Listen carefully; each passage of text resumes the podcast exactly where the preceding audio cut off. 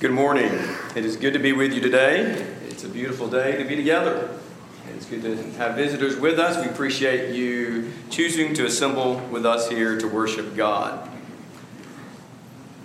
Faith. Faith is depicted to us in the New Testament one way as a shield. A shield that is able to extinguish Satan's arrows or Satan's darts. Read there in Ephesians chapter 6. It is also said to be what victoriously overcomes this world. And you read that in John's first epistle. I want to suggest to you that the strength and the courage of our faith does not stem from the individual himself. It does not come from within ourselves. That is, we are not the one that empowers our faith. Now, that does not eliminate the fact that each individual, each person must possess his own faith. That is, we must be convicted of what is true, and then we must be assured of that. So that is all still very true. But I suggest to you that the power of faith, that is the power of faith to protect, as talked about in Ephesians 6, or the power of faith to overcome, as we read in John's first epistle, is in the one who is trusted. That is, it is in the being in whom you believe in, although you cannot see him. Through faith, as the Hebrew writer tells us, we come to understand, we come to uh, realize certain realities that are invisible to us. Because we are convinced of God because we are assured of God's Word. Now, the Holy Scriptures not only reveal to us God's will, that is, God's will to mankind, or God's will for mankind, but also the inspired Scriptures unveil to us how amazing and how awesome God really is. In 2 Corinthians chapter 9, 2 Corinthians chapter 9, it says, God is able to make all grace abound to you, so that always, having all sufficiency in everything, you may have abundance for every good deed. It goes on, we read in Romans 16, we're told that He is able to establish you according to my gospel and the preaching of Jesus Christ.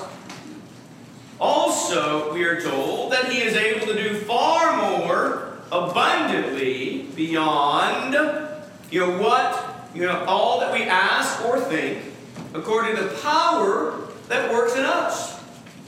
To him be the glory in the church and in Christ to all generations forever and ever. God is able. And what we need to understand is that our faith our faith is in the God who is able. And we remember that. And we need to remind ourselves of that. And we need to remind one another of that, that God is able. No matter what you face, God is able. The character of God, or the nature of God, or the power of God has not changed, for he is ever he is from everlasting to everlasting. You're familiar with Revelation 4, where it says, The Almighty who was, and who is, and who is to come. God has not changed. Now, earthly circumstances, the things that we deal with in our lives, are constantly changing. Our world is constantly changing, but God is not.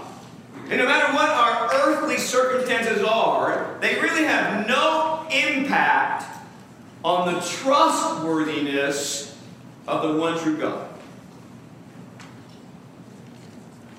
And what I mean by that is that the living God, the living God of the Old Testament is the same God of the New Testament and is the same God of our 21st century. He has not changed. And we have a faith in a God that is able our God, our God, your God, my God, parted the Red Sea. In Exodus chapter 14, Exodus 14, verse 13, we said, Moses said to the people, Here they all, caught between the sea and the approaching Egyptian army. And Moses says to the people, Do not fear. Think they're afraid? Yes. The Israelites were trembling. And Moses said, Don't be afraid. Do not fear. Stand by and see the salvation of the Lord, which he will accomplish for you today. For the Egyptians whom you have seen today, you will never see them again forever. And so you drop down to verse 21. Then Moses stretched out his hand over the sea, and the Lord swept the sea by a strong east wind all night, and turned the sea into dry land so that the waters were divided. And the sons of Israel, the sons of Israel went through the midst of the sea on the dry land, and the waters were like a wall to them on their right hand and on their left. Here we have unveiling to us what God is able to do. And our faith today is in that God. God, our God, parted the Red Sea. Here we have the nation of Israel witnessing the ability of divine power to save. And what appeared to them at first to be a roadblock was no obstacle to God. And we need to remember that. What appears to us as roadblocks is not a roadblock to our God. In Exodus 15, after they come across, and they are there on the other side of the sea of the Red Sea, and the Egyptian army has been drowned in that sea, then you have recorded what is called the Song of Moses. And in this song it says, The Lord is my strength and song, and he has become my salvation. The Lord is a warrior. Your right hand, O Lord, is majestic in power. At the blast of your nostrils, the water piled up, and the flowing water stood up like a heap. Who is like you? Who is like you, majestic in holiness, awesome in praises, and working wonders? Is there any God like him? No. There is no other God but Jehovah, and this is our God. He parted the Red Sea then, and can he part the sea today? Yes, if he so desires to do so. That is why in Hebrews chapter 11, Hebrews 11, verse 29, in talking about the Israelites, he says, By faith they passed the Red Sea as though they were passing through dry land. And the Egyptians, when they attempted it, were drowned. I suggest to you do not diminish the faith it took to cross the Red Sea on dry ground. Don't diminish their faith as to think, well, that was something easy to do. Here they are on one side of the sea. You've got these walls of water. Not held back by concrete. Yeah, not held back by some clear, strong substance like you'd find in some aquarium. You've got these walls of water on either side of you, just invisibly standing there. Don't diminish the faith it took for them to take that first step out between those walls. There may be some paths that you and I are taking or will have to take that we're going to have to trust God more than we ever have before. A God, a God ordained path which we've not taken, and yet it requires greater trust, and we've got to walk through looming walls of power held by something that we cannot see, and it's God. Faith in a God who is able. our Lord Almighty also is the one who defeated the innumerable Midianites with 300 Israelites. And so you turn over to Judges, Judges chapter 7 and verse 2. The Lord said to Gideon, Gideon is the chosen judge for this occasion.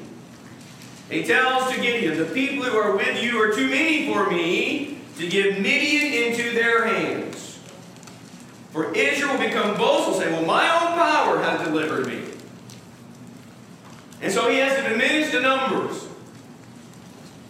And you come down here in our reading, you look at verse 5 of Judges chapter 7. So he brought the people down to the water, and the Lord said to Gideon, You shall separate everyone who laps the water with his tongue as a dog laps, as well as everyone who kneels to drink. Now the number of those who lapped, putting their hand to their mouth, was 300 men, but all the rest of the people kneeled to drink. And the Lord said to Gideon, I will deliver you with 300 men who lapped and will give the Midianites into your hand so that all the other people go. Each man shall go to his own home. If you recall the occasion, you know, the Midianites are oppressors to the nation of Israel, and they are oppressors because the Israelites had been disobedient. And God gave them over into the hands of these oppressors, this nation of Midian, and they were under their oppression for seven years. Seven years they were oppressed. But when the Israelites finally repented, when they finally turned back to God, God chose Gideon. Of all people, He chooses Gideon to defeat their oppressors as one man. Back over in chapter 6, when God is calling Gideon to be his chosen judge and his chosen deliverer, he says, The Lord said to him, Surely I will be with you, and you shall defeat Midian as one man. And recall back in chapter 7, when Gideon sent out the, uh, the announcement, hey, we're going to battle against our oppressors, you know, who, who's, who's going to volunteer? And 22,000 men were willing to go into battle with Gideon. 22,000. But that was too many. It dropped down to 10,000. That was too many. Why? Because God was going to show them that this battle belonged to Him. He was not going to allow them to think, well, it's by their power they defeated the Midianites. Nope. It was going to be God's power of deliverance. Now, according to men, if you think about it, according to men, this little army of 300, you know, definitely was outnumbered and definitely was it, was outarmed. But the victory didn't really belong to them, did it? It belonged to God. Victory belongs to God in God's way. We have a God who's able. Do you ever feel outnumbered as a child of God? Do you ever feel overwhelmed by what you're up against in this world of darkness and sin and ungodliness? Do you ever feel that way? If you're fighting against God, you're going to lose every time. You can't fight against God and win that battle.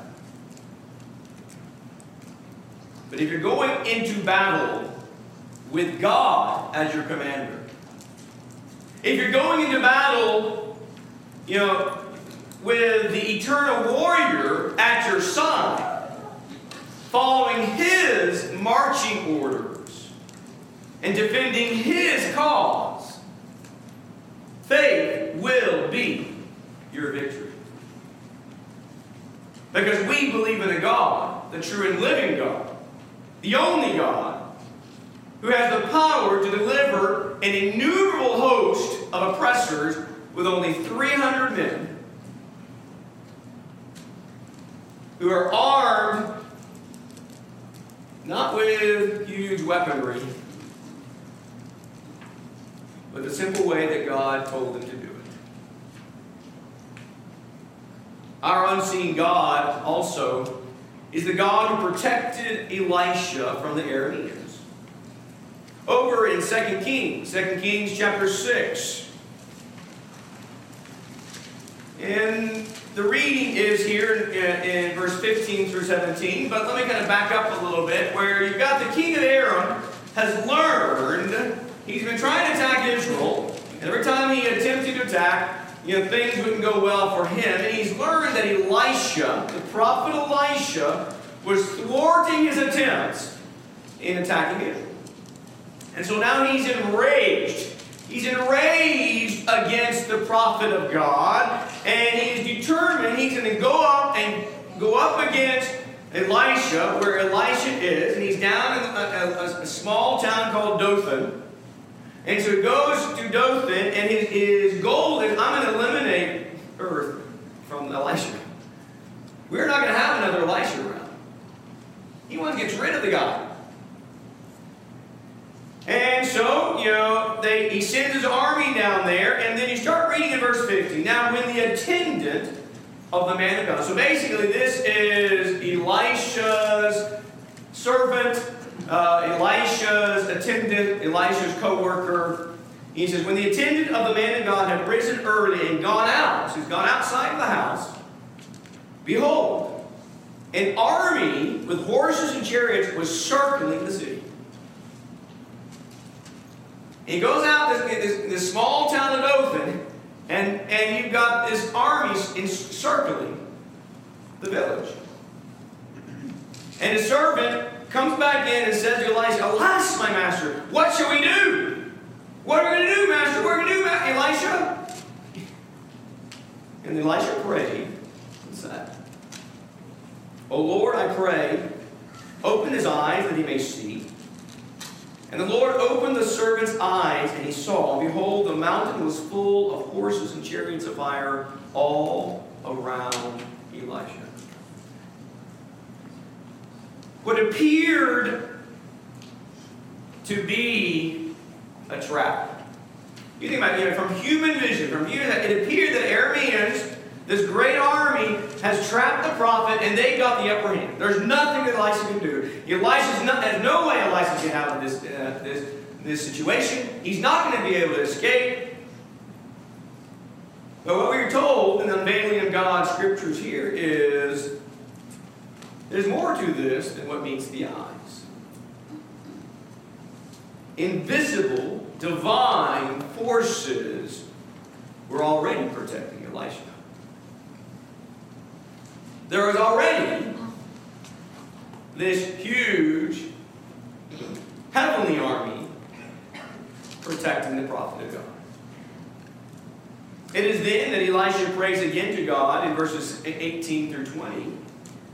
And he petitions God that he would blind the entire army, and God does that. And what God, Elisha does, he then leads the blinded army of the Arameans to the city of Samaria and turns them over into, into their hands.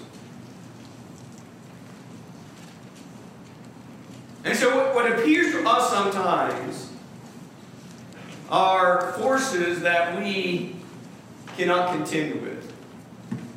You know, how can we defeat this? We need to remember there are invisible forces at work that we're not aware of. All the time. All around us. Yes, there are spiritual forces of wickedness too. In Ephesians chapter 6, 12, it talks about that our battle is not against flesh and blood. That's why we're to arm ourselves with God and God's armor. You know, it's not just a physical battle. It's a spiritual one. And so there are spiritual forces of wickedness at work in the spiritual realm who are opposing and attacking God's people. But that's not the only force out there. There's God's force as well. You have His heavenly foes as well at work in this great spiritual battle between the war, the war between God and Satan. Yes, there's a lot that we don't see with our physical eyes and we don't always fully understand. And you think about Job in Job chapter 1 and chapter 2. Job did not see what was coming. He had no, had no idea what was going to happen that day when he woke up. What a devastating blow it was going to be. He had no clue. But Job was not alone. Job was not alone. There are other forces at work. And God's hand was there watching over him. And so we need to remember that our invisible king, that our invisible shepherd reigns. He has been exalted on high, and he reigns the right hand of God our Father, and he is protecting his people.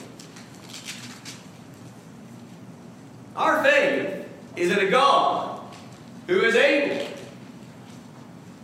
And our Heavenly Father even rescued faithful sons from a fiery furnace. Over in Daniel chapter 3. Daniel chapter 3. It, it is the, the divine account of the faithfulness of Shadrach, Meshach, and Abednego, who yielded their bodies over to be cast into a fire because they refused to worship, they refused to obey anyone or anything other than God. That's how faithful they were. Now, these young men had been captured. They're not young men at this point.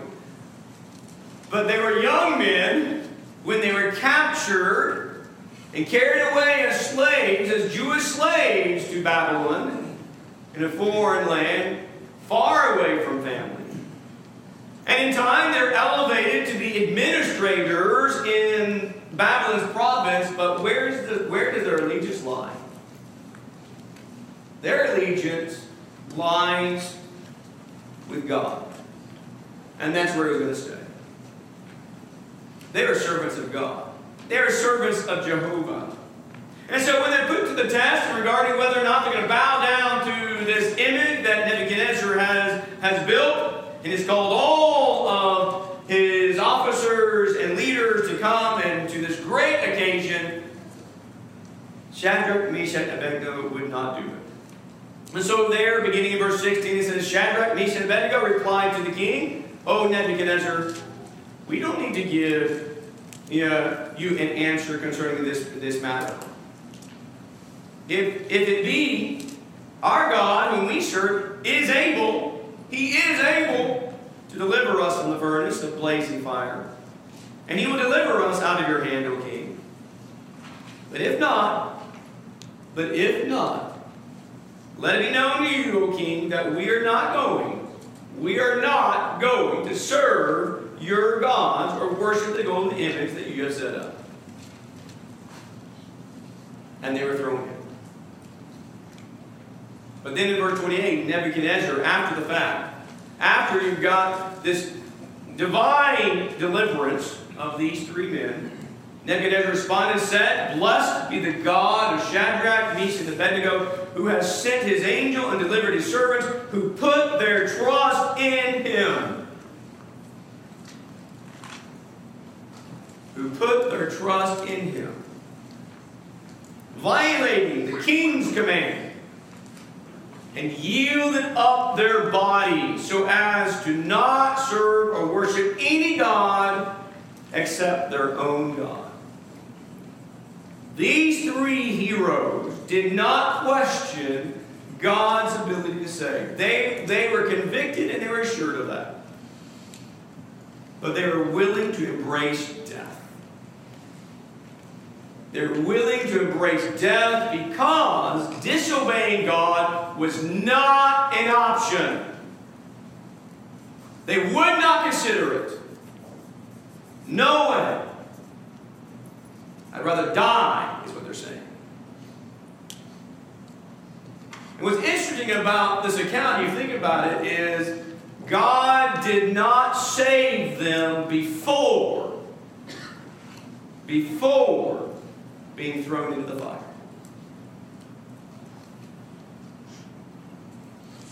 They were tied up and thrown in. And that's when God saved them. That's when God delivered.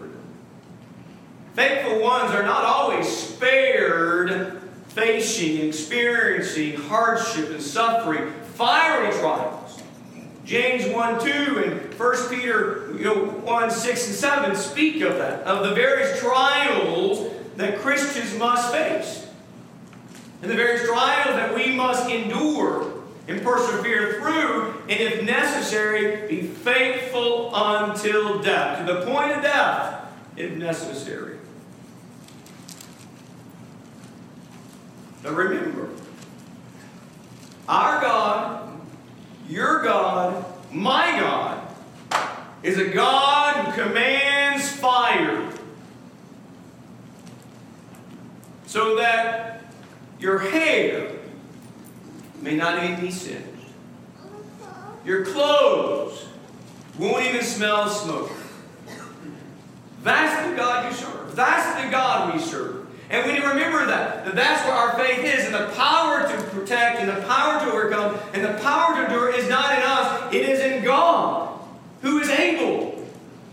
That's why we have these schools. That's why we have these divine gifts, so that we remember and know who our God is, and that's why we need to teach our children these stories day and night. Do what's right always. Do what you're commanded, even if it ends in death. Do not disobey God, no matter what. And finally, our God is able to preserve lives in a sea storm and even in a shipwreck. In Acts chapter 27, we read about Paul's journey. He's a prisoner for the cause of Christ. In his journey to Rome, and it is a journey that is met with all kinds of trials and hardship and more suffering. Unwisely, the sailors had set sail in their route to Rome with their prisoner Paul.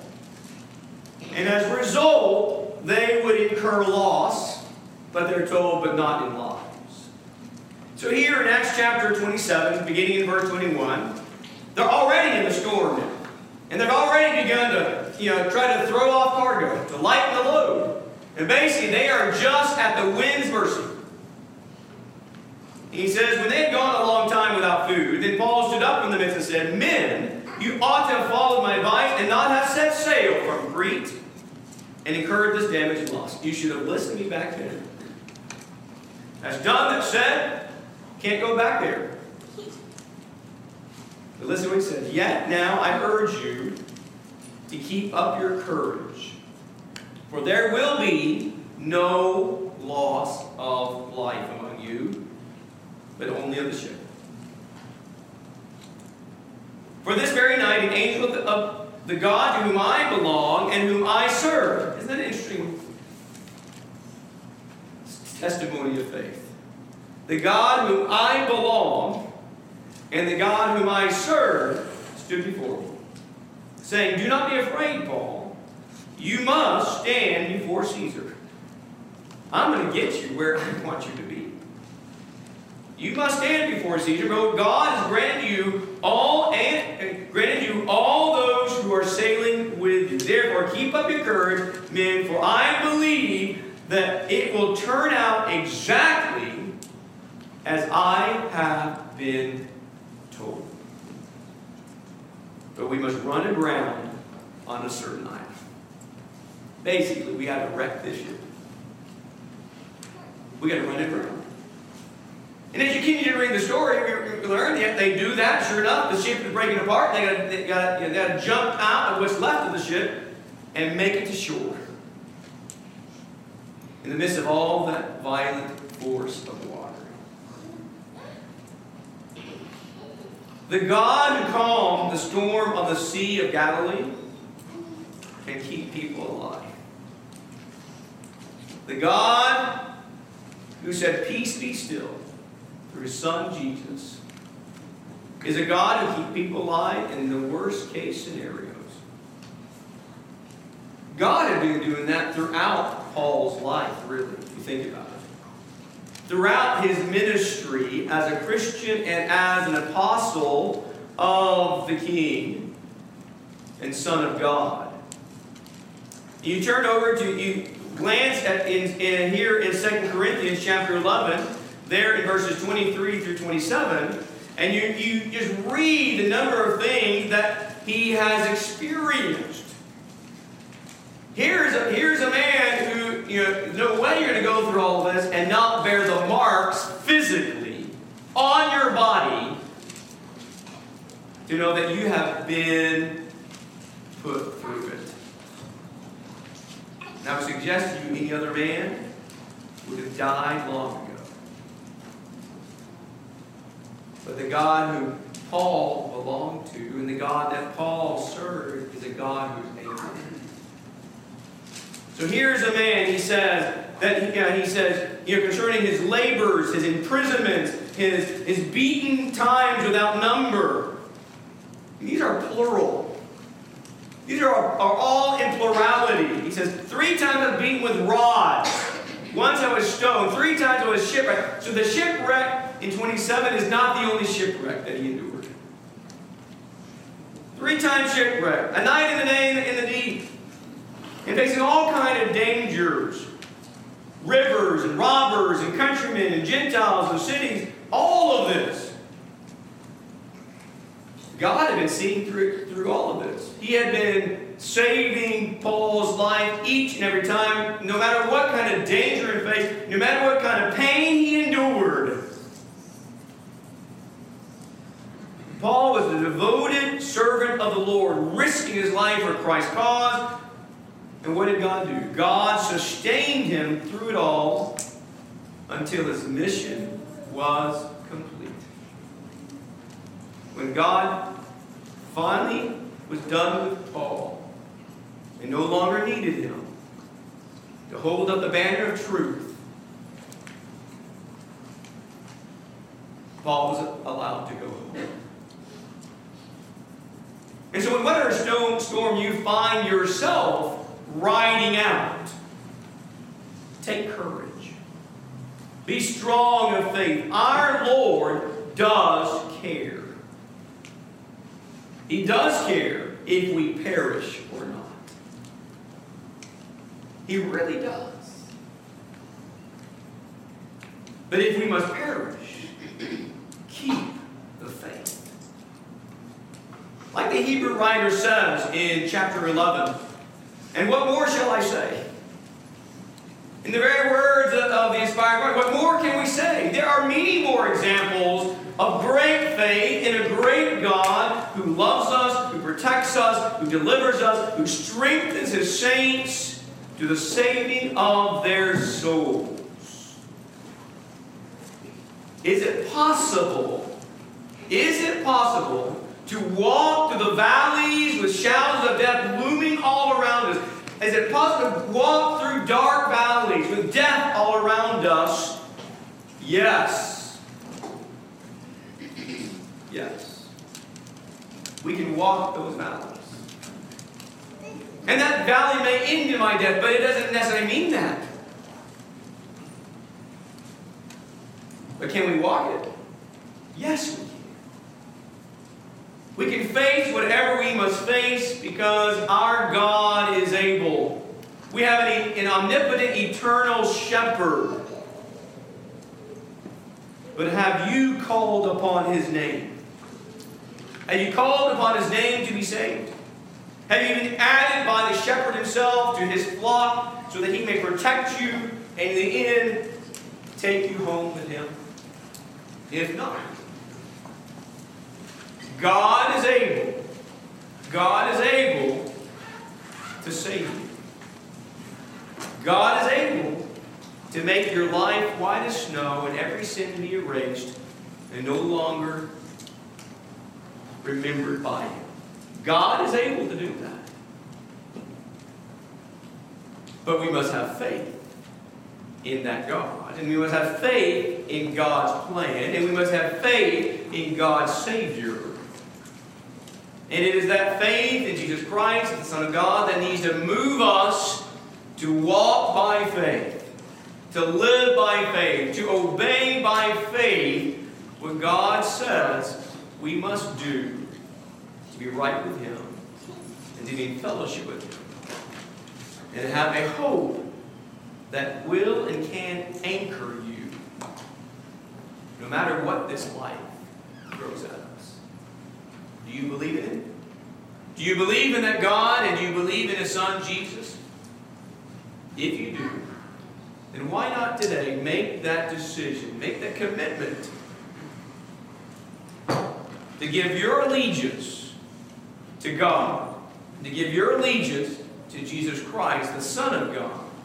Confess your faith with your mouth before others, repent of your sins, turn away from a world of, of ungodliness and wickedness, and be buried with Christ in baptism, and be raised to walk in newness of life, and be raised to walk a walk of faith. Knowing that our God parted the Red Sea. Our God defeated innumerable host with 300 men. Our God protected you know, Elisha with invisible forces. Our God spared faithful sons who were cast into a fire furnace. Our God kept Paul alive through every possible, uh, uh, uh, unimaginable kind of situation so that he could proclaim the cross even to Caesar. You need to believe in that God. You need to believe in that Jesus. And you need to call upon his name in obedience.